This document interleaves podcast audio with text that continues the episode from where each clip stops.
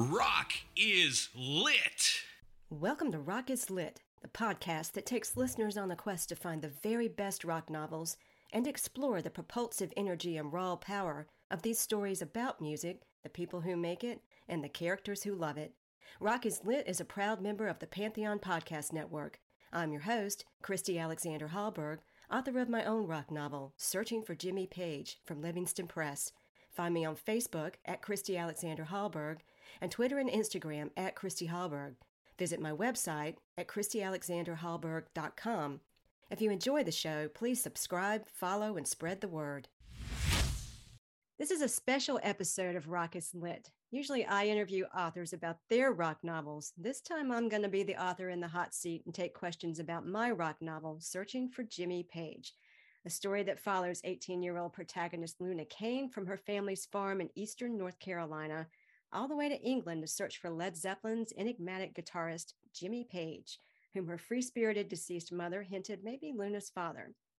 The novel was published one year ago on October 20th, 2021. Here to help me celebrate the book's first birthday are three people who, in more ways than one, have been an amazing support system and cheerleading squad before, during, and after the publication of the novel. It's only fitting that they be the ones to give me the Rock is Lit treatment. In the last segment of the podcast, music industry legend Danny Goldberg drops by to talk about his experience working with Led Zeppelin in the 1970s as the band's PR man and vice president of Zeppelin's Swan Song Records. But first, I'm joined by my Searching for Jimmy Page posse and East Carolina University English Department cohorts, Randall Martoccia, Margaret Bauer, and Liza Wieland. Randall Martoccia lives in my hometown of Greenville, NC, and teaches writing, literature, and film studies at East Carolina University. He writes fiction and poetry and makes short films, which can be found on YouTube. Randall and I have known each other from elementary school through high school. We were reunited as office mates in 2000 when I was hired to teach writing and literature in, the English department at ECU, and we've been good friends ever since. He's been well aware of my Jimmy Page fixation for longer than he cares to remember, I am quite sure. Thanks for being such a long time and valued member of my posse and for being here today, Randall. Oh, it's my pleasure. Margaret Bauer has been editor of the North Carolina Literary Review for 25 years. I've had the honor of working with her as part of the editorial staff of the journal for a good bit of those years. In fact, all four of us are or have been on the NCLR staff. Margaret's service to NC as NCLR editor has been recognized with the NC Award for Literature, given by the governor, and the Caldwell Award for the Humanities, which is the highest honor bestowed by NC Humanities. She is also a distinguished professor and Rives Chair of Southern Literature at ECU. Margaret read and critiqued every blessed chapter of Searching for Jimmy Page in draft stage, from its memoir incarnation to the novel it finally became.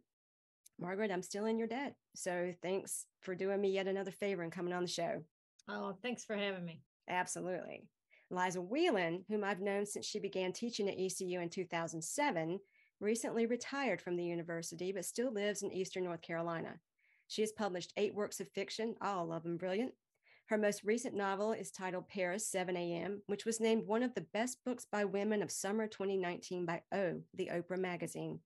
She's also published a collection of poems. Once I finished a full draft of Searching for Jimmy Page, Liza slugged through the manuscript, offering invaluable advice for revision then she gave me my first blurb, for which I am truly grateful. Welcome to the podcast, Liza. Glad to be here. Thank you. All right, before we talk about searching for Jimmy Page, Randall, Liza, and Margaret are going to lead me through a set of five questions. So here we go. Take it away, y'all. All right, I'm going to start us off with what is the first album or record you bought? I saved up my allowance when I was 10 and bought Meet the Beatles.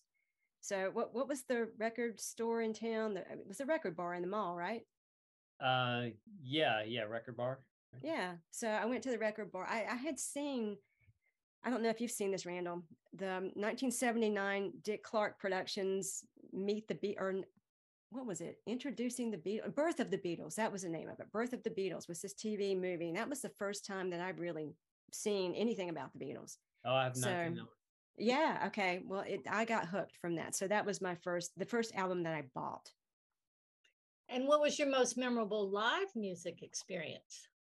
Well, it's going to be shocking. It has to do with Jimmy Page. I know nobody's going to believe that.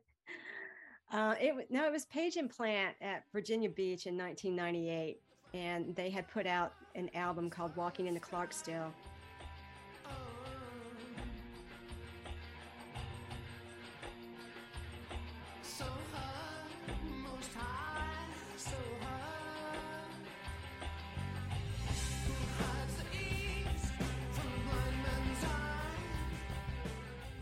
And that I was in the nosebleed section, but it was just so magical to be able to see him and live, not just on TV. So that was really special. But Joan Jett's really special too, because she was my first concert when I was, oh gosh, I don't know, 12 maybe. Is when I Love Rock and Roll came out, and it was at ECU. And then the Rolling Stones, that was a big concert for me too on the Steel Wheels tour in I think 89, 88 or 89 because I won tickets for that. And my mom's kind of involved in that story. You had, there was a radio station in Raleigh and they had this contest called Take a Rock to Work. And you had to put a rock on your desk at work. So my mom put a rock on her desk at work and she wrote the names. She had me tell her who they were. And then she wrote the names of the members of the Rolling Stones on it. And they happened to come to Greenville and I won and they they wanted to see that rock and make sure it was actually there but yeah, that that was a special concert too. So I'll ask this question: If you had the opportunity to interview an artist or band, who would it be, and what's one question you would ask? The ultimate question I would ask Jimmy Page is, "What in the hell does Zoso mean?" That's what I would ask. Good question. he wouldn't tell me, but I'd ask. What's on your playlist now? Well, since I started doing this podcast and everything I read is now a rock novel. So whatever I'm reading, whatever music is featured in that novel, that's what I'm listening to. So I just finished editing the episode with Janet Fitch, who wrote Paint It Black. So there's a lot of punk, LA punk in that. So I was listening to the Germs and the Cramps and the Weirdos and and music like that. But right before that episode, I edited the one with um, Chris Charlesworth, who wrote a rock novel on Elvis. So started listening to a lot of Elvis music too. Plus, I finally did see that Baz Luhrmann movie on Elvis. So I've been listening to a lot of that. So, so which artists or band would you like to see featured in a rock and roll novel? Well, it's not an artist, but I recently saw this documentary on Woodstock 1999. I, I think it's on Netflix or Hulu. It's called, it's aptly titled Trainwreck because that was just a fiasco. So I, I think it'd be interesting to read a novel with that happening in the background and think of all the bands that would make cameo appearances in a book like that. Because there's this scene in Trainwreck where the Red Hot Chili Peppers play and Flea, the bass player, comes on. He is butt naked. And so I mean, it's just the craziest stuff. So that, yeah, I mean, I think that would be interesting. Let's take a short break and we'll be back with Randall Martoccia, Liza Wieland, and Margaret Bauer to talk about searching for Jimmy Page. And make sure you stick around for the last segment to hear Danny Goldberg share some of his experiences working with Led Zeppelin in the 1970s. Back in a moment. No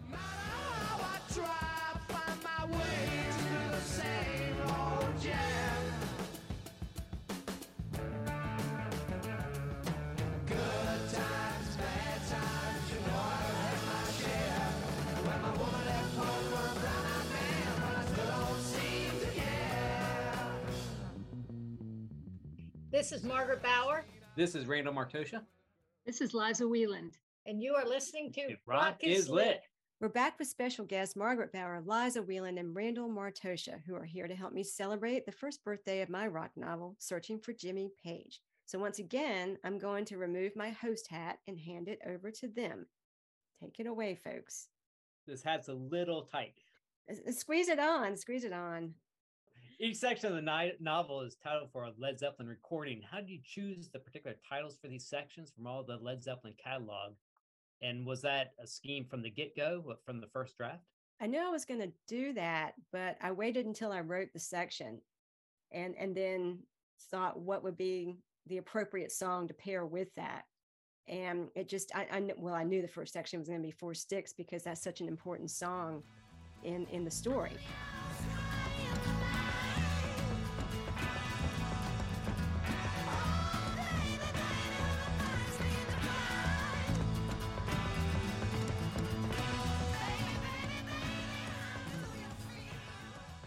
So that was a no brainer. Um, Babe, I'm going to leave you is the next one. And I, I think I waited until I wrote that section and, and realized it that section ended with her decision to leave and go to England. Um, so I thought, well, that's I'll use "Babe, I'm going to leave you." That works. But I didn't outline. I didn't. I didn't know where this was all going. I had I had the first chapter and I had the last line, but I didn't know exactly what was going to happen in the middle. And I don't like to outline. I just kind of like to let the story go where it's going to go as I get to know the characters better. And so it it just when I when it seemed to be a logical end to that section when she made the decision to go to England. And, and so it was it was really easy to pick the song that would go with it. And that's the same kind of story for the rest of the chapters, the rest of the sections rather. Well, you said in previous interviews that originally you included Led Zeppelin lyrics in your manuscript, but couldn't get permission to use them the lyrics are very much part of the novel. How much did the writing change once you learned you wouldn't be allowed to quote the lyrics directly? I was so pissed off because I mean, you know, Margaret, you know, you were you were there from the beginning. You read this book was originally a memoir, and I had lyrics out the Yahoo in it, and I remember finally giving when I I think when it switched to a novel, and I finally gave it to Liza, and Liza's like, there ain't no way you're going to get away with this. This is going to be so expensive. And I was so green. I didn't know anything about how difficult it would be to get permission to use lyrics or how expensive it would be. And the question of expense never even came up because I, I never got an answer. To this day, I don't have an answer from the publishing company, Led Zeppelin's publishing company, about um, whether or not I could use the lyrics. So we were just getting closer and closer to publication time and and my publisher finally just said take out the lyrics. And i thought oh my god what this is going to change everything. It's going to really wreck it.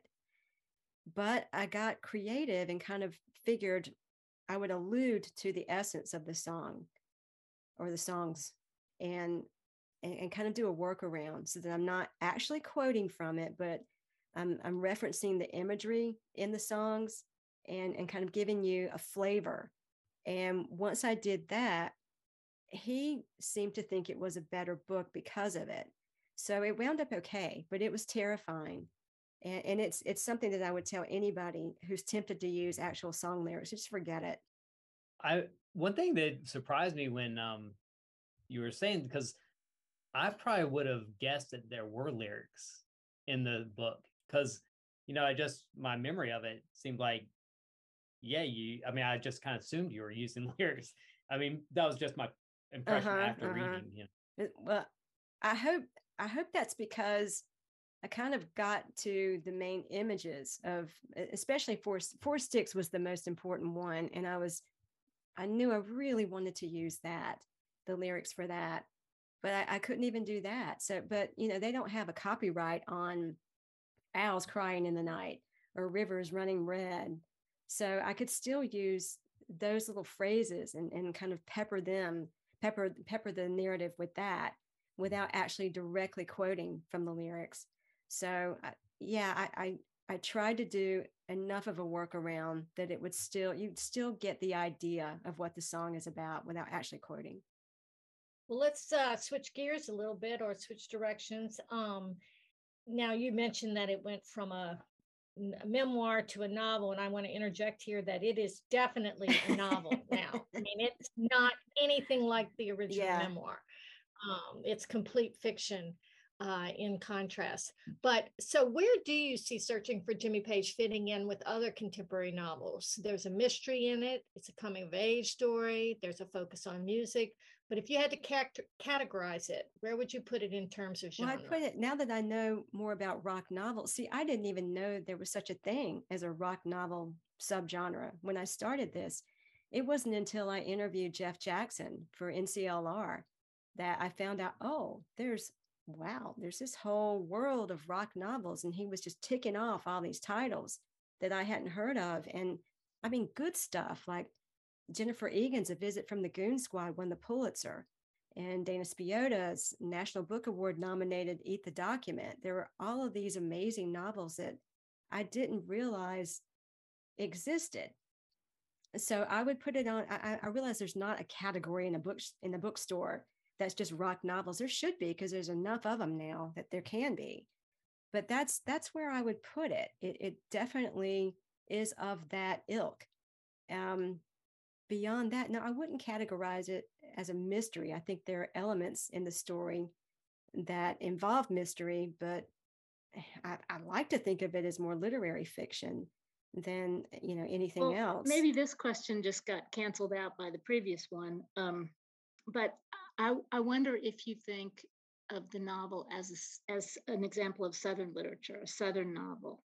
Um, and and really, I, I guess I want to know. I've been looking for this the answer to this question for maybe my whole life. What does that mean? A oh, Southern gosh. Yeah, me too. I'm I'm looking for the answer to that too. I I think it. You know, half of the novel takes place in England, and the first half is in Eastern right. North Carolina. So, and there are definitely elements. I mean, I'm I'm from Greenville, as I said, and my maternal great grandfather has become this kind of mythological figure in my life. I never met him. He died decades before I was born. But he, I modeled the great grandfather in the novel on him, Jesse Baker. I even gave him the same name. And he actually did try and cure my great grandmother of breast cancer through faith healing and was just, just, I've always been fascinated by him. And, and he just, he fits into that whole kind of Southern Gothic realm that I, I find really fascinating. But um, I wouldn't classify the novel in totality as Southern fiction. And I don't know that I really know how to answer the second part of your question. Margaret's a better person for that.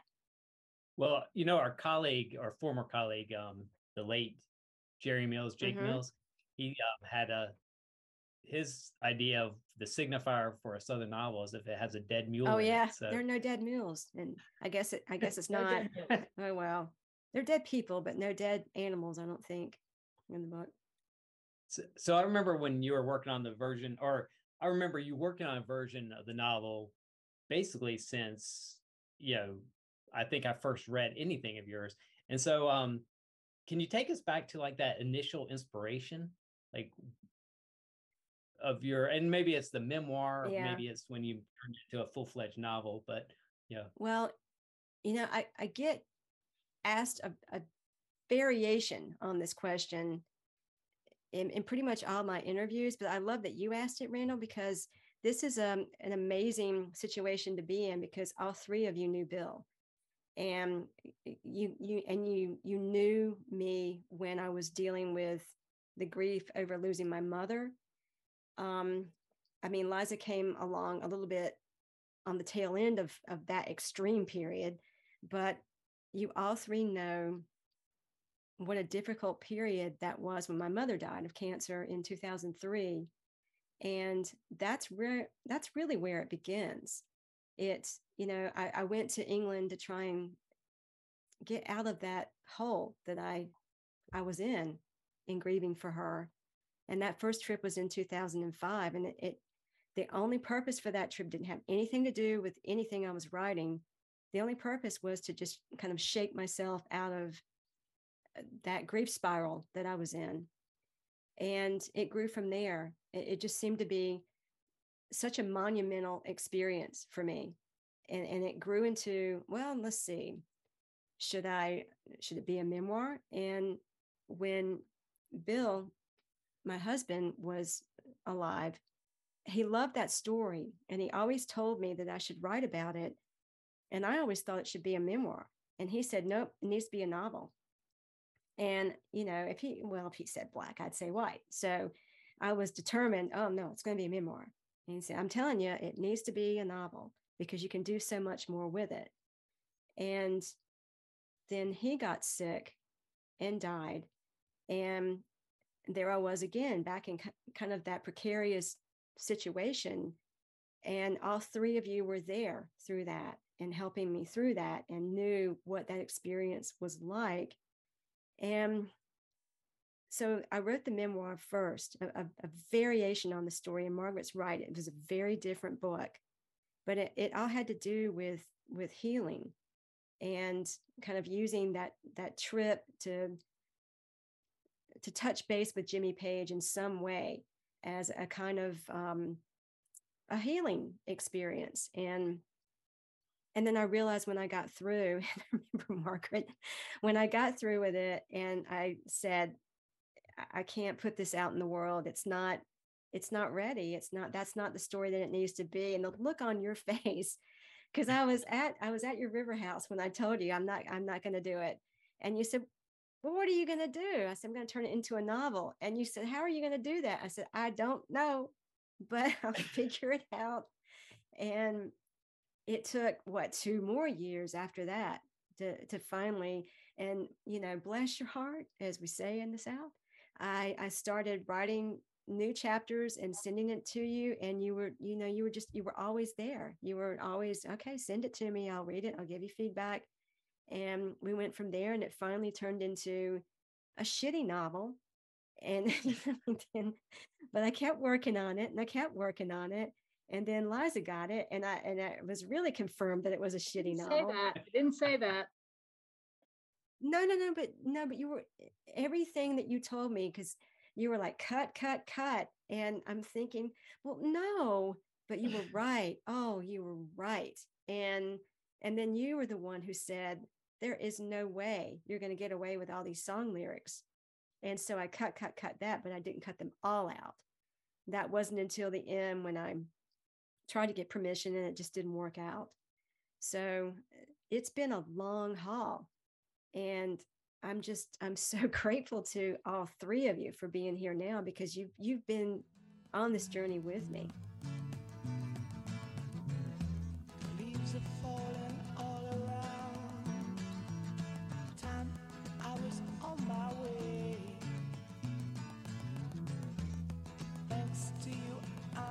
Much obliged. Such a pleasant stay. But now it's time for me to go. So there was nobody else that I wanted to talk to on this episode during this part. Well, that that sort of brings me back to something I was just thinking while I was listening to you talk a few minutes ago about taking out the lyrics. Mm. Um, is is you you did that brilliantly. I mean, Randall was completely, um, you know, fooled thinking that they were still there.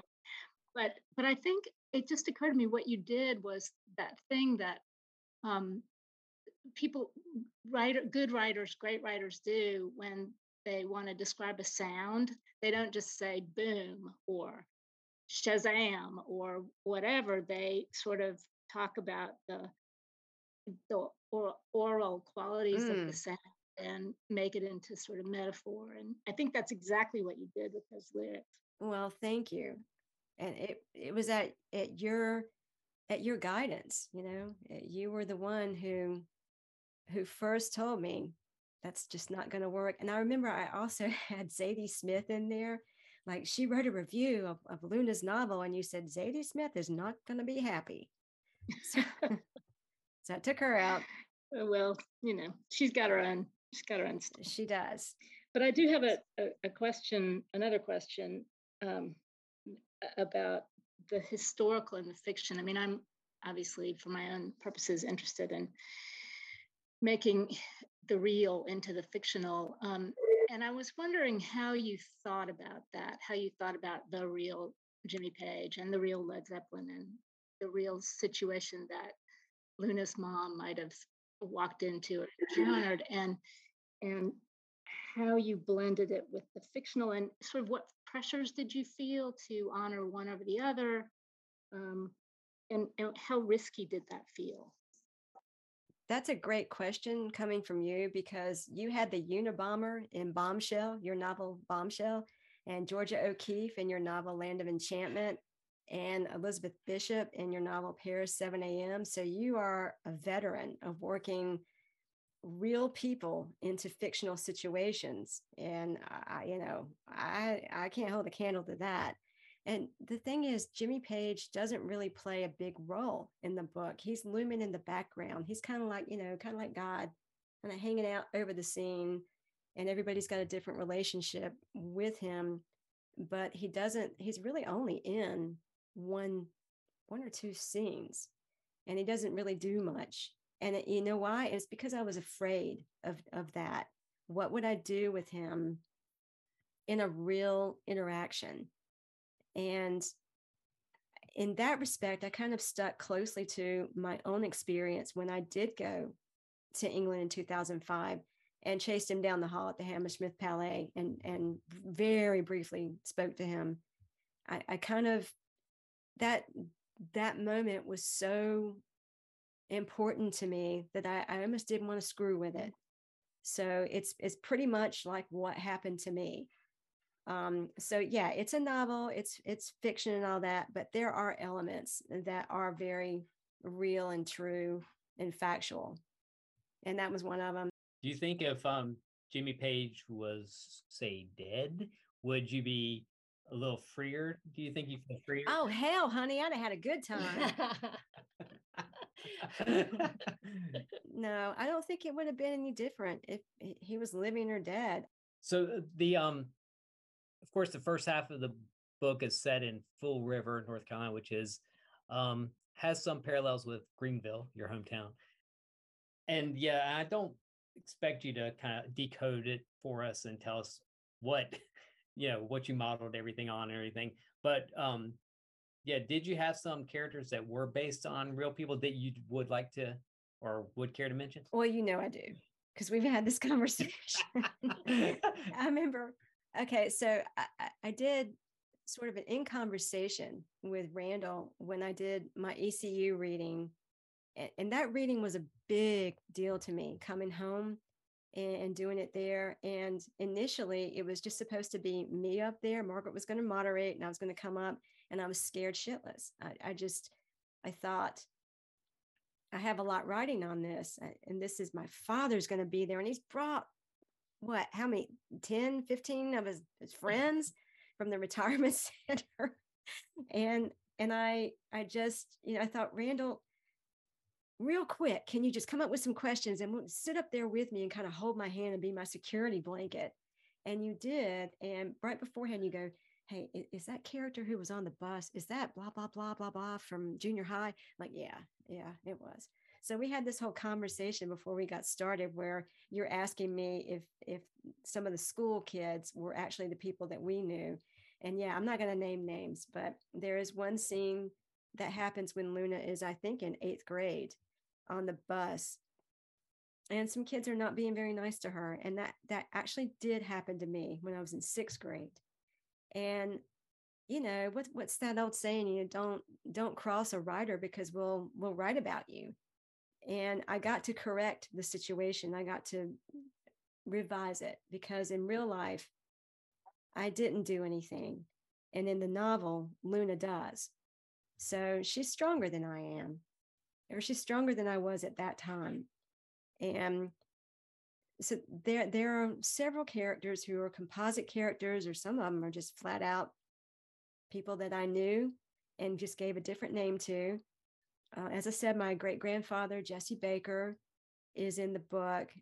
I, I gave his wife the name of my actual great grandmother, Emily.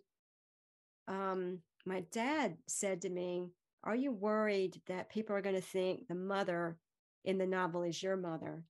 And it, it, that never occurred to me because Claudia is so vastly different from my mother. My mother's more like the grandmother. And so I, I, I think that's really where I draw the line that that some of the full river characters, yes, are people either composites or kind of modeled on people that I know or knew, uh, but that's it. So yeah, while we're on this, um, you know, Greenville people that might have been influenced, I want to kind of just kind of reintroduce you to this um person we went to high school with, or I went to high school with, and um, this person wrote this. One of the most important things to remember about anything you do in life is that you take must take pride in the goals you set out to accomplish. Simply wanting something is not what makes people successful. Concentrate on your abilities and perform to the level of those abilities. I thought those words were really prophetic because um, the way you, you know, basically believed in your your novel and you tenaciously stuck with it. So um, I guess the the punchline here is that you actually wrote those words in your parting um, letter to the uh, to the to our graduating class because you were the editor of the Rampant Lines, the the high school newspaper. So at Rose High. Yeah, and and when you when you read that at the ECU reading, I had no idea where you were going. I I didn't remember any of that, and you set it up much like you did here, but I already I, now I know the punchline, and then I'm just sitting there going, well, I wonder who he's who's gonna who he's gonna come up with who wrote that, and and then you said me, and I thought, oh my god, how, where did you find that for one thing? Well, I I had it in my, you know, archives, I guess, and uh, and I remember I scanned them a while back, and then it occurred to me when I was going to introduce you, I was like, you know, this might be really good, and you know, it's almost like a valedictorian speech. You know, it has those kind of advice to the other graduates. You know, and I was like, I bet there's some good stuff in there. yeah, so, yeah. I was not valedictorian. That's great. Did that come from our, our high school reunion, our 30th high school reunion? um, yeah, I think that's when. And I then was, when you were putting together some Yeah, stuff. yeah. Yeah. Um, so while we're talking about sort of real life characters and and um, how they relate, or real life people and how they relate to your characters. So in the story, Luna makes a pretty direct association between Jimmy Page and her mother. Of course, she believes that they are her biological parents. Um, how do you, if you do, how do you associate Jimmy Page with your own mother? Well, not in that way. Uh, Jimmy Page did not have carnal knowledge of my mother. Um, I I associate them because of what a nurturing, supportive parent she was, and you know I, I think about everything. All of my history with Led Zeppelin has to do with my mother. It has to do with my brother Steve, and they're all wrapped up in that. And the first time I saw Jimmy Page and the Led Zeppelin concert movie, The Song Remains the Same, mom was right in there with me. And and she was not, she was so old-fashioned. I mean, she didn't even pierce her ears. She had clip-on earrings. She didn't wear makeup except for powder, like pressed powder and lipstick. She was very old-fashioned. But she just, you know, she would come along for the ride with whatever her kids were into. And she saw from that first viewing of the song remains the same. Oh my God. Well, I guess I'm going to have to watch this. And sat there through the, the movie. And then it, it came on again. There was an encore presentation at seven that night. And she set up her ironing board and watched again, and then helped me hang Led Zeppelin posters in my room.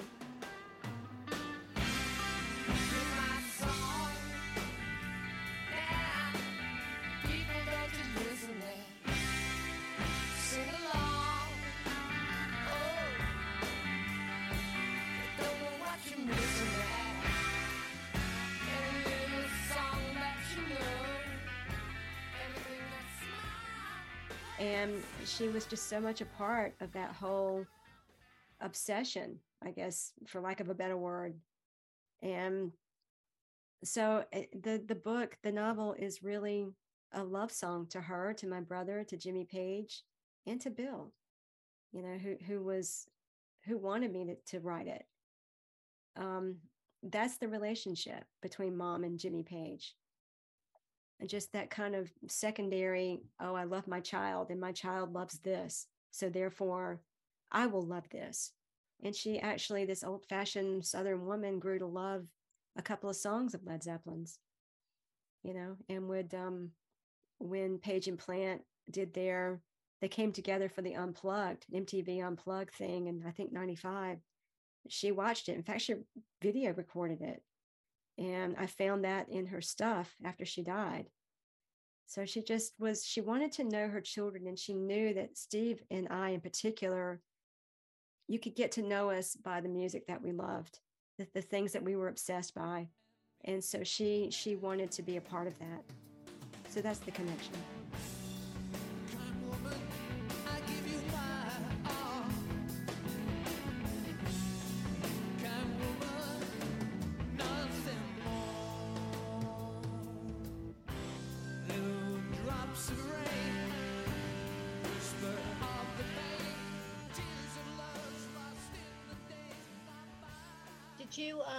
Know early on how Luna's quest would re- resolve itself, or did you figure it out as you were writing? I figured it out as I I, I didn't know how I was going to write out myself out of that hole, and and I remember I mean without giving too much away, when I sent you the chapter where it was resolved, you kind of breathed a sigh of relief.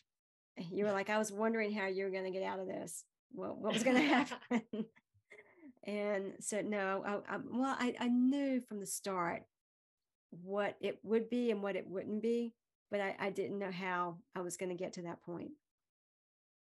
I know that you have written short stories and nonfiction pieces um, about other bands. Can you talk a little bit about that? Well, that's just, you know, I, I came out of the womb a music lover. That was the first art form that grabbed me. It's it's what stays with me. And and so it makes sense to me that of course it's going to show up in what I write. And I, I don't really plan it that way. I, I just I like I like that convergence between music and fiction. I, I like seeing how that plays out and and figuring out a way to to work with the rhythms of the music, to work with the um, the imagery of the lyrics of music, and with the lore of of certain songs. I like that, and so that just appeals to me, and I, I can't seem to get past that yet. So I guess I'll just keep keep working on that until it, it runs itself out. You know, it runs its course.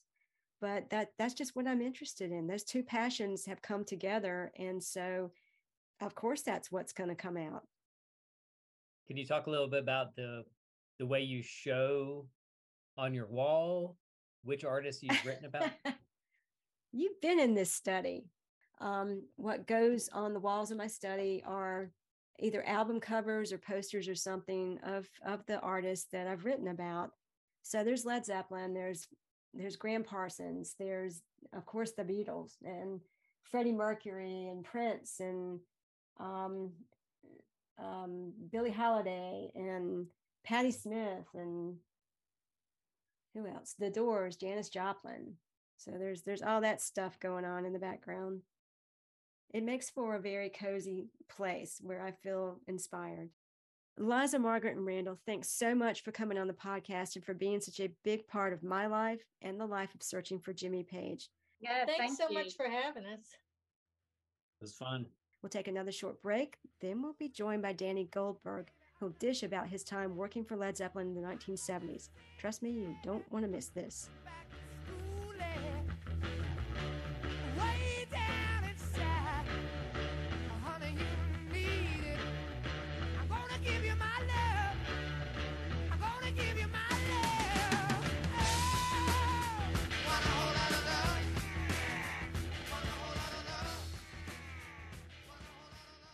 This is Danny Goldberg, and you are listening to Rock is Lit.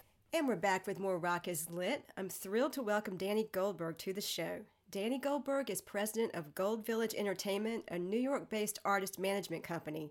He is also the former president of Atlantic Records, chairman of Mercury Record Group, former chairman of Warner Brothers, and chairman of Artemis Records. Danny has worked in the music business as a personal manager, record company president, public relations man, and journalist since the late 1960s. He began his career as a journalist for Billboard magazine, for which he covered the Woodstock Festival in 1969. He is the author of several books, including his most recent, Bloody Crossroads 2020 Art, Entertainment, and Resistance to Trump.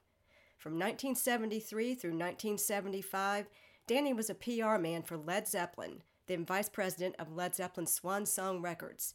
And there's so much more I could add, including managing Nirvana in the 1990s. But we'll end on that Zeppelin high note and go from there. Welcome to the show, Danny. Thank you. Well, good Lord, your bio reads like my bucket list. Um, Well, it's over a course of 50 some years, so it, it, it, it sounds good when you compress it into a couple of minutes. do you ever channel your teenage self and, and just think, God, this is crazy what I've accomplished? Um, I'm really grateful to have found a way in the world. You know, I was uh, not a good student in high school. I, I, I was a good test taker, but had a hard time doing my homework, didn't always get along with teachers. Dropped out of college after a week and then was just so lucky that I stumbled into a clerical job at Billboard and discovered there was something called the music business where you could uh, be involved with artists that you admired. So I I, I uh, often marvel at how how fortunate that was for me and how much I appreciate being around artists and all that sort of a thing. And you know, my teenage self, I was a fan. You know, and I will often. Just the other day, I was listening to a bunch of the records I listened to in high school, right in a row. Highway 61, Unlimited, Bring It All Back Oh, Home, yeah. Rubber Soul, uh, you know, and some others, just to remember what it felt like to be a fan. Because there's something about music that does take you back to that time when you Mm. first heard it. But so I, I, I really try to be grateful every day that I get to be around rock and roll and call it work. There are days when the stresses or anxiety uh, overcome me, but but uh, a lot of the time I appreciate it. Yeah. Well, you've known and worked with so many music icons, and I'd love to ask you about all of them. But since the focus of this show is, is sort of a celebration of the one year birthday of my novel, Searching for Jimmy Page, we're going to focus on Led Zeppelin. Yeah, yeah, I'm so great. I'm so flattered to uh, be chosen to talk to you about it, and congratulations on it. Well, thank you, and I am so grateful to you for coming on board here. So, tell me about the first time you met Led Zeppelin. I met Led Zeppelin in the um, early part, I think it was March, but maybe it was February of 1973. I had uh, a couple of months earlier started working, I was 22, and a couple of months earlier I had gotten a job at a public relations company called Solters and Roskin, which was a big showbiz PR firm. They had Frank Sinatra, Barbra Streisand, Ringling Brothers, Wow. Circus, all these sort of establishment entertainment clients and and Lee Solters, who ran it, hired me to be kind of the long-haired guy that understood rock and roll because it was exploding as a business and therefore as a source of PR business. And uh, he asked me one day, uh, "Do we want Led Zeppelin?" And I said, uh, "Yes." And he said, "Well, you better come with me to the meeting because I'm the Guy Lombardo generation. I don't understand that music." So so they flew me and him to Paris, uh, where the band was doing a show at the uh, Palais de Sport, and we stayed. Uh, well, I can't believe I'm forgetting the name of, of the hotel we stayed at. It was a very nice hotel in Paris where the band was staying, yeah. and um, and uh, you know the the first day we met with we were there a few days. I know we saw the show, and then we met with Peter Grant, who had managed Led Zeppelin, who managed Led Zeppelin for their entire career, and he was a um, legendary figure in the music business for a number of reasons. One was he was physically huge, Mhm. 300 pounds, former professional wrestler, very intimidating uh, physically, and a Cockney, street smart, you know, said to know British gangsters type of a guy. And another reason he was celebrate he was very well known was because he was incredibly smart at understanding how to represent an artist in the early 1970s music business. He really Mhm. knew that Zeppelin had a unique value and he renegotiated all their deals with concert promoters and booking agents and record companies in a level that at the time was groundbreaking in terms of artists' empowerment and the share of the pie that they got. And um, then after after talking to him, uh, then either the next day we met with the band, and it was about a forty-five minute meeting. Uh, you know, um, and um, you know, just sort of uh, understanding what they were looking for. It, my recollection, again, it's a very long time ago, and I get confused between the stories I've told about it and the reality. And Yeah. memory is, is is a fragile thing. But you know, my memory of it was that Robert was the most sort of uh, uh, um, outspoken about wanting an American publicist. You know, Led Zeppelin uh, by this time had put out four albums. The most recent album had been the one with Stairway to Heaven on it, and they were about to release Houses of the Holy, which which I, by the time that came out, I was their publicist in America. And but they, I think they already probably finished recording it. I don't know if it was all mixed or anything, but it was already, you know, they they, they knew those songs, and that was going to be the next cycle.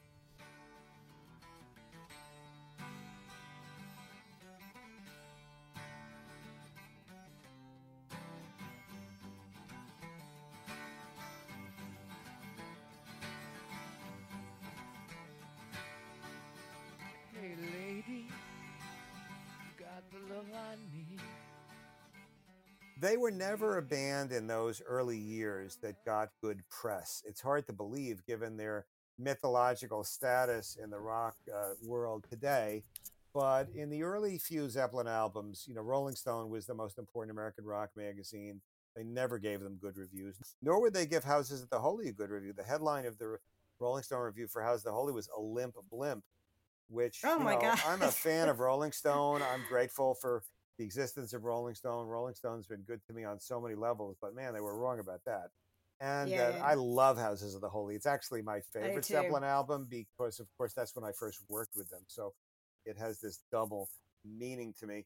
But they and, and in the UK they didn't get good press either. A lot of it had to do with the quirkiness of generations and and you know a lot of these rock journalists uh, started their career in the late 60s say 66 67 68 hmm and and the initial uh, pantheon were the beatles the stones dylan uh, and uh, and um, the who and cream you know and there was a lot of competition between eric clapton and jimmy page or at least there was in jimmy's mind. They had both been members of the yardbirds as had been jeff beck. And uh, you know cream came first and zeppelin initially was treated as somebody that was sort of imitating them which again in retrospect i still love cream but you know led zeppelin uh, you know one far more influential band in the history of rock and roll.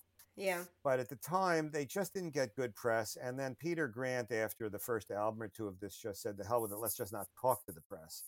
So they did the first couple of years they they got bad press. The next couple of years they got very they just kind of ignored the press and then in 72 the rolling stones had done a tour where uh, the writer uh, truman capote was on the road with them and writing about them and got an enormous amount of publicity and I think what Robert said was that it really bugged him because Zeppelin, statistically, by that time, was actually selling more records and was a Yeah. bigger band than the Rolling Stones. They didn't have the longevity, but in the context of early 1973, Led Zeppelin was was was was just bigger in terms of any mathematical metrics that existed. And uh, he just was irritated, and he thought that his parents didn't know how well he was doing, and you know, really wanted credit for what they had accomplished. Again, they just had the Stairway to Heaven album, and um, uh, Bonham absolutely understood it. You know, John Bonham was a very complicated guy, but when he was sober, he was articulate and gracious. You know, he was a bad drunk, as has been widely chronicled. And Jimmy did not do too much talking in the first meeting, but it was obvious that he was first among equals in that particular situation. And, you know, kind of went along with the idea of us. And then, you know, we were the publicist and I was the publicist because Lee Solters really, I think he only met them one other time or two other times, but it was my project. He was dealing with the older, more established show business people. And uh, the band, uh, luckily for me, liked having me around. Again, I was young. I had the long hair, uh, and and and I and I and I and I made them feel more comfortable than the typical Yeah. people that would wear suits or be business types. And I had been well trained by Lee about the mechanics of how to do publicity, and um, and the '73 tour uh, ended up doing very very well. But you know the the um, when I had uh, first met uh, Peter, you know, on a plane with Lee, he said, "Tell me about Zeppelin." I said, "Look, I spoke to some of their publicists and some of the journalists who knew them in the early days, and you know, they have reputation of kind of being barbarians on the road. There had been this one female journalist named uh, Ellen Sander. Anyway, so I told Peter, I said, you know, their reputation is barbarians, and he just giggled and he said, "Well, you know, we're just mild barbarians." You know, and, uh, then it came up in the meeting with with the good band and and Robert said, "Look, we were young. By this time he was only I think 25, but when he joined the band, I think he was 19, you know, Mhm. or something along those lines." So he said, "Oh, we were young. We're different now. We know how to be whatever." And in, in truth, Robert was very sophisticated at dealing with the press, and uh, he was the main person who did most of the interviews. Jimmy would do some if it was important enough, and he was also, uh, you know, highly intelligent. He was the hmm he put the band together, you know, and he produced it and he wrote the music. Robert wrote the lyrics, uh, and he was kind of the first among equals. And for certain uh, articles, he would do interviews, but Robert did more. Uh, but that was kind of it. And so I was then I was the publicist, and the next time I saw them was uh, when they arrived in New York for the '73 tour, which uh, you know it's it's all in the records somewhere, but I, I, I think it was May. They played uh, Atlanta Stadium, and then a night or two later, Tampa Stadium. And those were two giant shows. They were both sold out. Atlanta was 50,000 people. Tampa was 55,000, 56,000, like 56,800. The reason I know the number is because I was trying to figure out how do I create good publicity for Led Zeppelin when the the snobby rock critics, many of whom were my friends, didn't take them seriously, and it was obvious that the best quote unquote angle was to focus on their audience and to say Yeah. you whatever you think of them, they're they're the biggest. And then Tampa was the second show, which turned out to be a thousand more people than had seen the Beatles at Shea Stadium because Tampa Stadium Wow. had a thousand more seats. And I could write a press release saying the biggest audience ever for a one artist show in the history of the music business, even though there'd been festivals with multiple artists in terms of just one headline act. And that, uh, you know, was a slow news day, and the UPI was one of the wire services that went into hundreds of newspapers around the world. And I, I hand delivered a press release to the guy at UPI office in Tampa, and that became uh, the story, bigger than the Beatles, Led Zeppelin, biggest record, and that set the tone for the whole cycle. And you know, uh, the the band really never talked to me about it. I didn't know if they liked that approach or not, although they did hire me a year later just to work for them. But when they did this um, reunion concert, um, you would know when it was. Bonham was already dead, but they, 2007. yeah, 2007. I went to that. They were kind enough to get me tickets, Ugh, and they opened it with a video that included the TV I coverage know. of Yep. bigger than the Beatles. So I said, "Well, I guess they liked it." You know, I guess I finally so. got my I finally got my response. Uh, you know, thirty some years uh, later. You know. This is Pulse. Here is news editor Scott Schuster.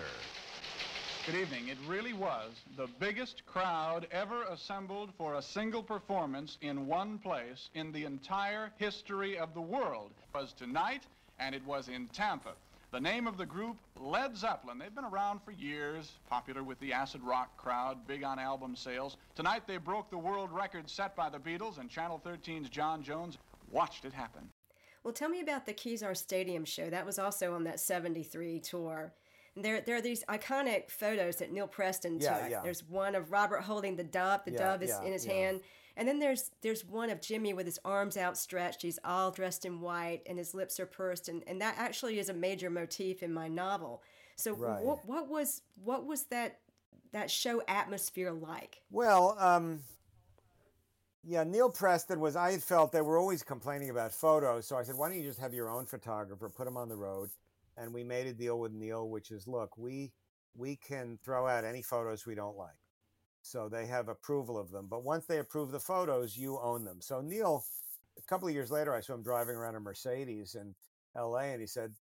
Thank you. This is Thank you. this is what the Led Zeppelin photos did, and to this day, Wow. he's a very nice guy. He wouldn't let me pay him for for use of a photo of, of me and Robert for one of my books because of that. Wow. Anyway, you know, Kezar Stadium was another stadium show. There weren't a lot uh, because there weren't that many stadiums that you know accommodated music. That was near the end of the tour in '73. They played another Kezar Stadium show in '77 that I was not at, where there was a unpleasant incident where they got into a physical altercation with people that worked for Bill Graham and they were going to be arrested and that that I wasn't there for but 73 I was there for. You know it was another stadium show uh, Peter was always kind of arguing Bill Graham was you know the most well-known uh, concert promoter in the United States. He had created the Fillmore and the Fillmore East and Right. he he was particularly powerful in San Francisco where he lived and so he did all the big shows there and he was uh, i love bill graham i miss him and he was very very nice to me but him and peter grant were always arguing and uh, these ridiculous ego battles about things that probably weren't very important and so there was a general sour uh, feeling in terms of uh, how peter was feeling but the band uh, you know uh, were real um, took their role as performers very seriously you know, a lot of publicity about Zeppelin focuses on the drugs and the partying and the girls, and Yeah. and that's all true, you know, and you know, the private plane, and you know, and they were, um, you know, they did did have, uh, you know, kind of stereotypical rock and roll fun on the on the road uh, in the standards of the time, but they were incredibly serious about getting the sound right, about Yeah. getting the. Uh, uh, they were very self-critical if they felt they didn't do a good show. Mhm. Uh, Bonham, uh, you know, would always do his long sound check to make sure the drums sounded right. They cared about the lighting cues and the amplifiers and every detail of it. And as a result of that, they were um, very consistent in terms of the quality of the shows. I would say 90% of the shows were excellent. There were a couple that weren't quite as strong because, you know, somebody wasn't feeling well or something. But in general, they they they they uh, they were very um, professional in terms of what they did on stage. They were very conscious of the fact that the fans, you know, were going to judge them by what they did and that they were going to judge themselves by it. And and I I don't remember seeing any bad Led Zeppelin shows. I I would hear. I know there was one or two where Jimmy had hurt his finger. He felt bad about this, or Robert had a Right. cold. But I found them to be very, very consistent, and that show is no exception. You know, the fact that Neal captured moments, you know, has to do with him being a very gifted photographer and an outdoor venue gives you certain opportunities to do things you can't do indoors. But as a musical ex- performance, it was very similar to all the other Zeppelin shows on the 73 tour. Did they get stage fright before they went on?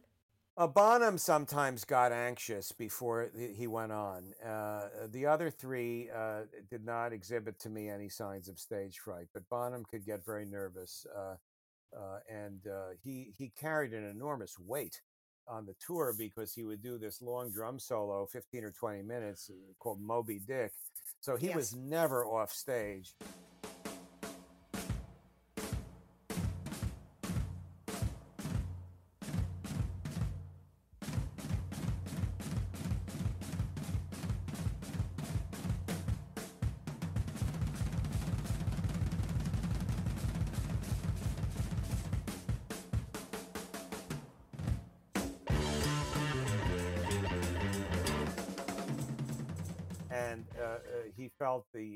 Responsibility for that and so he he would get anxiety i don't know if i would call it stage fright but he would definitely have anxiety uh, you know uh, the others never showed anxiety I, I can't read their minds but you know Mhm. again they by the time i worked with them they'd already had uh, they, they'd been led zeppelin for four years Right. so you know, you know, they they'd done hundreds of shows around the world and had a lot of success. So, uh, you know, they were they were pretty confident, but they were also very well aware of hitting a bad note or any any little problem because they were musicians and they could hear things that the rest of us don't hear. we know Peter Grant's reputation, and we've already talked a little bit about that. How was he with you personally? I mean, was he this intimidating guy who, you know, was difficult to work with, or, or what was he like? Well, he could definitely be intimidating. I never wanted him to be angry. He was just so physically big. Just Yeah. sitting next to him in a limo, if it took a left turn and, you know, he was like crushed against me, I would like, you know, literally not be able to move. And him and his tour manager, the band's tour manager, who was their tour manager for their whole career, Richard Cole, had a swagger about them that was very intimidating. But they treated me as a member of the family. Honestly, they they were they were good to me. Peter was generous with me. I learned a lot from him. He put up with a certain amount of youthful temperament from me, and uh, you know, I uh, I saw the good side of him. I kind of saw the side of him that the band saw. I I know that he could be very difficult, but I I was the beneficiary. I think they liked having this younger guy. At that particular time in my life, I was you know when I was a teenager, I had done a lot of drugs, but by the time I was in the music business in my twenties, I was often the the, the one you know non-stoned person in certain situations you were the DD. and they liked yeah yeah and and and i think they were happy with the way that the press changed when i got involved which was a lot of that was just Yeah. i was riding the wave of the natural course of their career but i was associated with it so you know i worked with them from uh, you know it was three years it was really may of 76 when i left them and uh, you know during those three years you know i i have uh, uh, you know uh, good feelings about peter grant uh, i think that the the um, it's no secret that he became a, a cocaine abuser and and it really affected his made him more short tempered and a little erratic as he got older. And I uh, that energy made me uncomfortable as time went by. But uh, I have to say, I, I owe a great deal to him. Uh, by he gave me that opportunity that to this day I get to talk about almost 50 years later. You know, you want to talk to me about this? How many things do we get to talk about for 50 years in a lifetime? And uh, I also uh, developed, internalized his attitude about what it was to manage an artist and to to, to really be a uh, advocate for the artist, not a mediator between the artist and promoters, record companies, and so forth, but an advocate that the artist is always right, so to speak, if you're their manager. And I still internalize that to this day. I, I owe him a great deal. But, you know, uh, being on his bad side was no fun. Yeah, that's what I hear.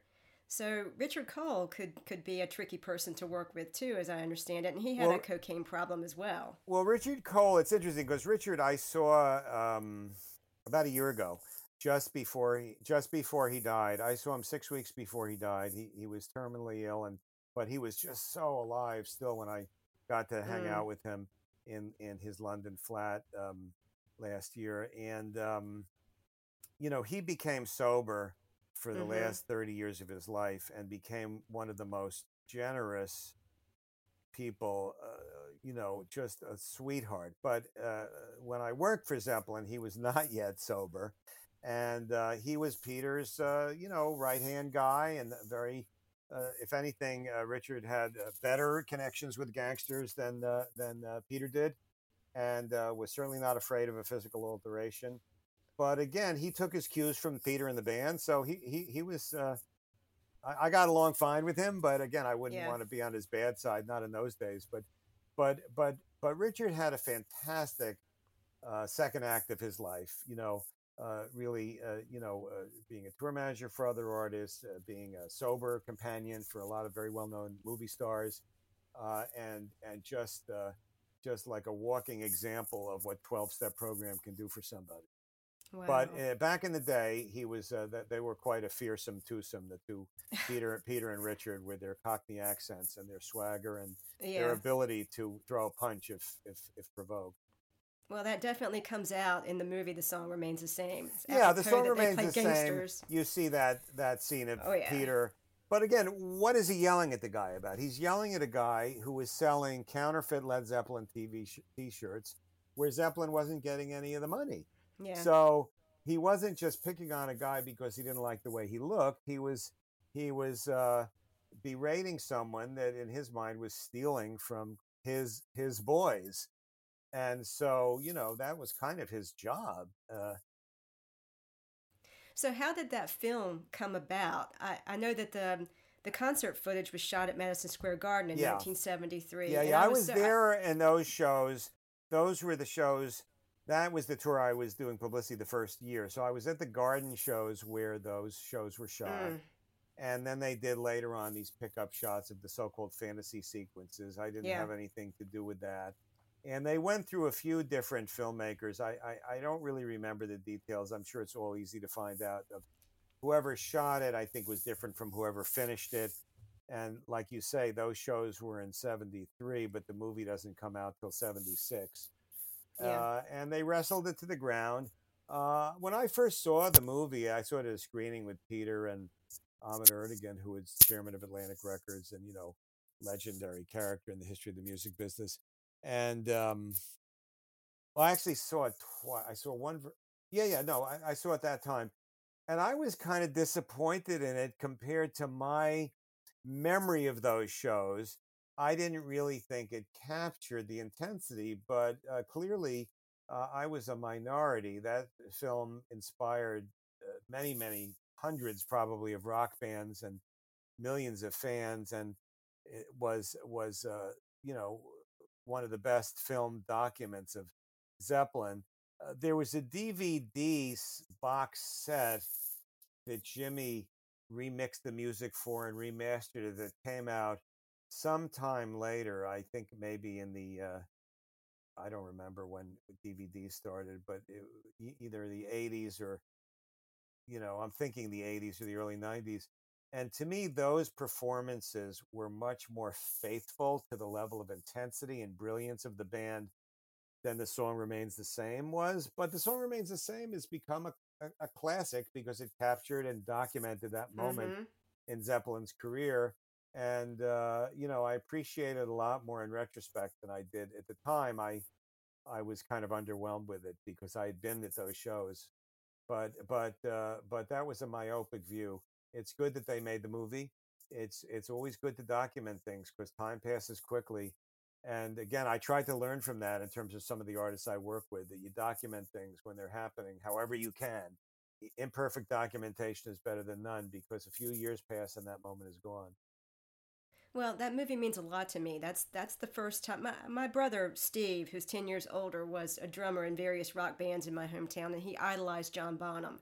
So I Yeah. was aware of the band at a very young age, but it wasn't until I was 15 and I came home um, my mother and I came home from church of all places, and my brother was watching "The Song Remains the Same" on MTV, and I I took one look at the screen and had this visceral reaction to Jimmy Page, Yeah, and yeah. that was it. It was over. I was 15. That was it. The Messiah had arrived, and you know I, he really cultivates that kind of dark image in that movie, especially in the beginning sequence when the camera follows him. He's sitting on a blanket and he turns around, his eyes are red. and then his fantasy sequence at um, Boleskine House, climbing up the mountain.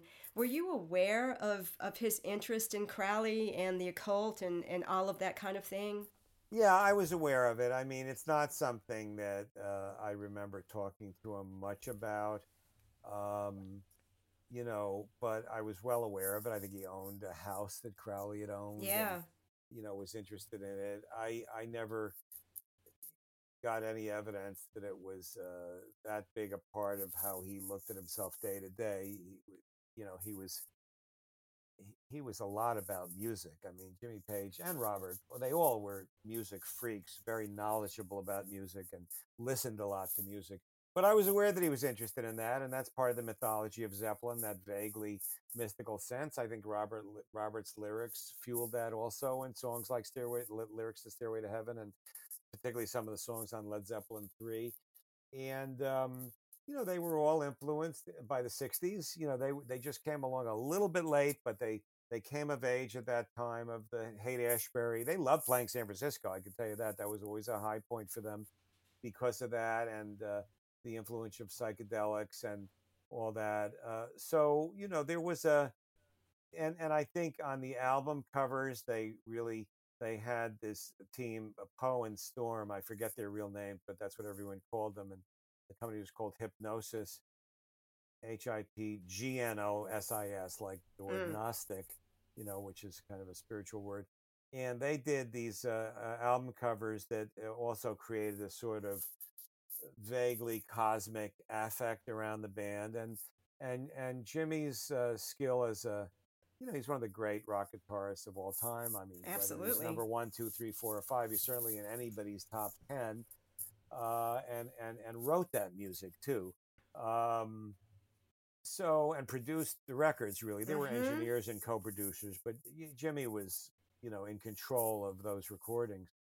Uh, you know, so that was sort of part of it, but it was. Um, you know, I'd say 75% rock and roll showbiz and 25%, you know, they were not doing any rituals on the road or, you know, occult Not books. killing any like- You know, there weren't like occult books or esoteric books on lying around the hotel rooms or anything like that. right? But I do think he had a real interest in it. And I think that was, uh, uh, I think a lot of artists were ex- exploring different spiritual paths. Obviously, Sure. the Beatles were the path path breakers with that, with George Harrison's interest in uh, the the religions of India and some of the Yeah. teachers of India, and that just sort of became part of what it was to be a rock band in the early '70s, you know, and late '60s. And Zeppelin internalized that, and it was part of their vibe, you know, no question about it. But I, I think the music itself is the source of the power, not the, Sure. not the, not any particular book that Jimmy read. He he's a real life musical genius. That's that's his that's his uh, secret superpower, as they say. Yeah. And and you know, look, he discovered Robert Plant and John Bonham were totally unknown when they joined Led Zeppelin. John Paul Jones was known. Jonesy and Jimmy were older than Bonzo and Robert, like six or seven years older. So Jonesy and Jimmy had played on dozens of big hit singles and rock records in England for people like Donovan and Mm-hmm. a zillion other artists, and were known commodities. Jimmy had been in the Yardbirds, but but um, Bonham and and Plant, Jimmy went out to the country and found them and saw in them what they became. And and and that was the magic of Led Zeppelin was not only Jimmy Page, but it was that all four of them were great at what they did. You know, and uh, really that's a very uh, th- that's why that band became what it did. And that was his curation. So not only did he write the music and produce the records and have this vibey look on stage and knowing how to be theatrical with the uh, violin bow and all that, and and to wear cool clothes on stage, but he also had the vision of putting that particular band together. Well, how did you move from being PR man to vice president of Swan Song? Well, I got a phone call, and uh, you know, Peter Grant said, uh, "Come over, meet with me," and you know, he said, "Jimmy likes you," and you know, I think Peter would always attribute decisions to Jimmy. I think it was more Peter's decision, but it made me feel really good. I didn't even know Jimmy had an opinion about me at that point. And we'd like you. We're starting this label, and we'd like you, you. I'd like you to be my ambassador in America. I said, "Okay, well, what will I?" do?" He said, "Well, I guess publicity." I said, "Well." if I'm doing these other things, uh, uh, could I just have the title of vice president? So he said, yeah, sure. So I inv- I gave myself the title vice president of. Swan Song at his with his blessing, and I was sort of his uh, representative in America for certain things. So he had a lawyer. I didn't negotiate money or anything like that. He had a lawyer, a longtime lawyer named Steve Weiss, passed away now. Tough, tough, smart lawyer um, who who who did the deals. Mhm. But in terms of putting a Bad Company tour together, you know, Bad Company was the first group who put out an album on the Swan Song label, putting together their first American tour, overseeing the publicity and being a liaison to Atlantic, which distributed Swan Song and which provided 90% of the label services. Swan Song was a was really more of a label than a company. Had an A&R source, a source of product, but you know the marketing was all done. So you know liaison to the radio promotion people and advertising people and so on. And it was uh, an incredible job to get when I was, uh, uh, you know, 23. And uh, like I said, to this day, I still uh, dine out on it. But uh, it was really because they were happy with what had happened with the publicity on the 73 tour. They were expanding to have this label. And I was the person in America. So I just did it for the US. I, I wasn't global. But the U.S. is a pretty big place, and it's my home country, and so it, it, it, that that's that that was my that was my job. He was the boss, but he was in London most of the time. Okay, so you stopped working with the band in 75 and then of No, seventy six. 76. Yeah. Okay. Yeah, yeah. It was May of seventy six. I know you had said seventy five, but actually it was May seventy six when I. Okay. And so, of course, tragically, John Bonham died in 1980, and the band decided not to go on. Did Did you Yeah. think they made the right decision, or do you think they, they should have pulled a Who and gotten somebody else? Well, I mean, I think they should do. I I, I think Robert Plant uh, uh, wasn't going to do it. It was really Robert's decision because obviously you can't have Led Zeppelin without the lead singer. Yeah. it's not Led, you know, the different replacing a lead singer. It's, it's been done, but uh, you know, Van Halen did it and AC/DC did it, but but, but you know, uh, Zeppelin was so identified with Mhm. those particular people. Uh, Bonham was so central to what they did, and um, you know, Robert just wouldn't do it. I think to this day. Uh, that's why there's not been a Zeppelin revival. There's plenty of A plus drummers. I think Dave Grohl or a lot of great drummers would go out and be Zeppelin's drummer for a tour. Robert doesn't want to do it. He, and you know what? He doesn't have to. He's proven that he does not need the band to have a very successful, creative uh, musical career. And uh, so, you know, I, I wouldn't say whatever they want to do, that's the right decision. They're the artist. Uh, they, they, I, I, I'm pro artist. I'm not, I don't think the fans get to tell the artist what to do. The fans get to tell the artist if they like what they did Yes. or not. But they, you know, but the ultimately the artists, the great artists are interdirected, and Robert just didn't want to do it. You know, and and I, uh, and I uh, have to say, of all the people that have left a big band, Um, I can't think of anyone who's had a more spectacular, Or varied. um, uh, you know, creative uh, and successful post superstar band career than than Robert Plant.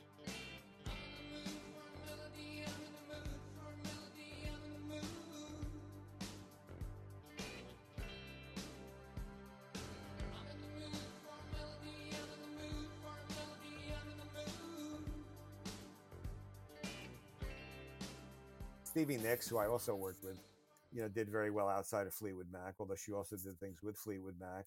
You know, Phil Collins came out of Genesis and had a very big solo Yeah. career. But boy, it's a short list. I mean, obviously, Clapton, whatever he does, is he's still Eric Clapton. But Robert's on that short list, and uh, you know, it's an extraordinary career he's had, and it couldn't happen to a nicer person. I mean, I I just love Robert Plant. Well, that's good to hear. It's nice to hear he's a nice guy. He seems to be. He is he is a nice guy. I don't think there's any debate about that. He is really, you know, he's a rock star, and they they bring with them decades of being treated like rock stars. Mhm. And that if you know, but he he's a nice guy. Do you keep in touch with any of the people in Led Zeppelin at this point? Uh, well, I've seen, I've bumped into Robert a few times. Um, it's been quite a while since I was in touch with Jonesy or Jimmy, although Jimmy sent a nice uh, word through an intermediary about uh, bumping into geniuses a few years ago. I haven't actually seen him since, oh God, probably the 90s. When I was in Atlantic, they, we put out a Page Plant album that was in the Mhm. 90s and I was the record company president now, which was a weird, Yeah. you know, new role that they, they- you know. But um, then um, Robert, I see because he is uh, spends a lot of time in America. He loves the Americana idiom, and uh, one of the, or I still have a small management company now, and one of my clients, the client I've worked with the longest, is uh, Steve Earle, and uh, Steve and Robert have gotten to know each other, uh, and uh, they know a lot of the same people in common. You know, Patty Robert was I think married to, but certainly living with Patty Griffin for several years. And Steve is very old friends of hers. And there's been benefit shows. There was this refugee show that Robert and Steve and Emmylou Harris and others did, where Robert sang with an acoustic guitar. Wow. Incredible.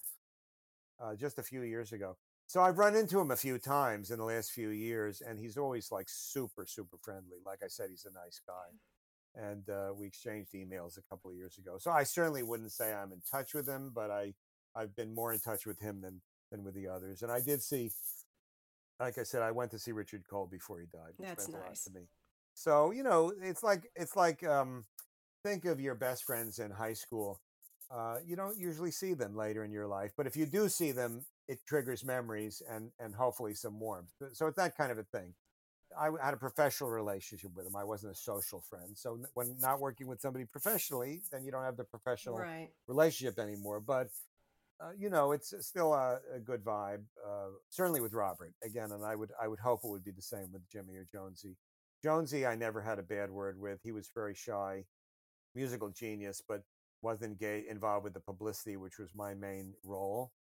And Jimmy, I spent different moments with, but he was still complicated and a little hard to connect Mm. with. But obviously, obviously brilliant, and uh, you know what can you say? He's Jimmy Page. I mean, there's there's a very short list of iconic names of the last 50 or 60 years in music and and he's there's no list you could make without including the name Jimmy Page on it. Absolutely.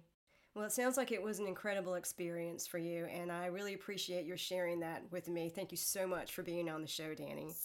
Oh, thank you so much for having me. Congratulations on the one year anniversary of your of your novel and uh, rock and roll. Find out more about Danny Goldberg at his website, dannygoldberg.com, where you can buy his books and read some of his gazillion articles. You can also find Danny on Twitter at DannyGoldberg67.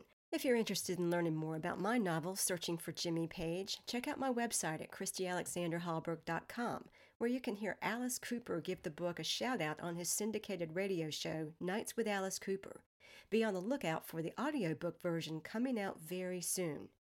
At 6 p.m. Eastern Time on Thursday, October 27, I'll be reading from Searching for Jimmy Page and talking with Cheryl J. Fish about her new novel, Off the Yoga Mat, at Malaprop's bookstore in Asheville, North Carolina.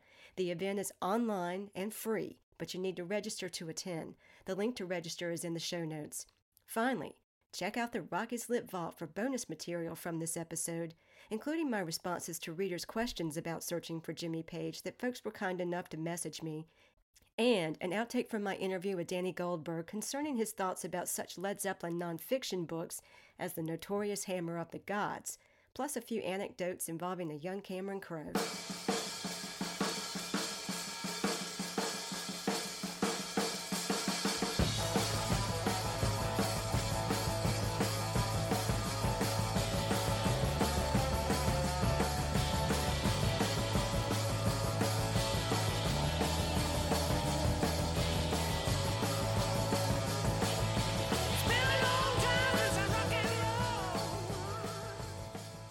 Stay tuned for upcoming episodes of Rock is Lit to hear from more great rock novelists and special guests who will offer commentary on the music or musical events featured in these novels.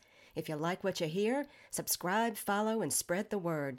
And check out the Rock is Lit Vault on my website for news, bonus material, and outtakes from episodes. Until next time, keep rocking and reading and getting lit. Rock is lit.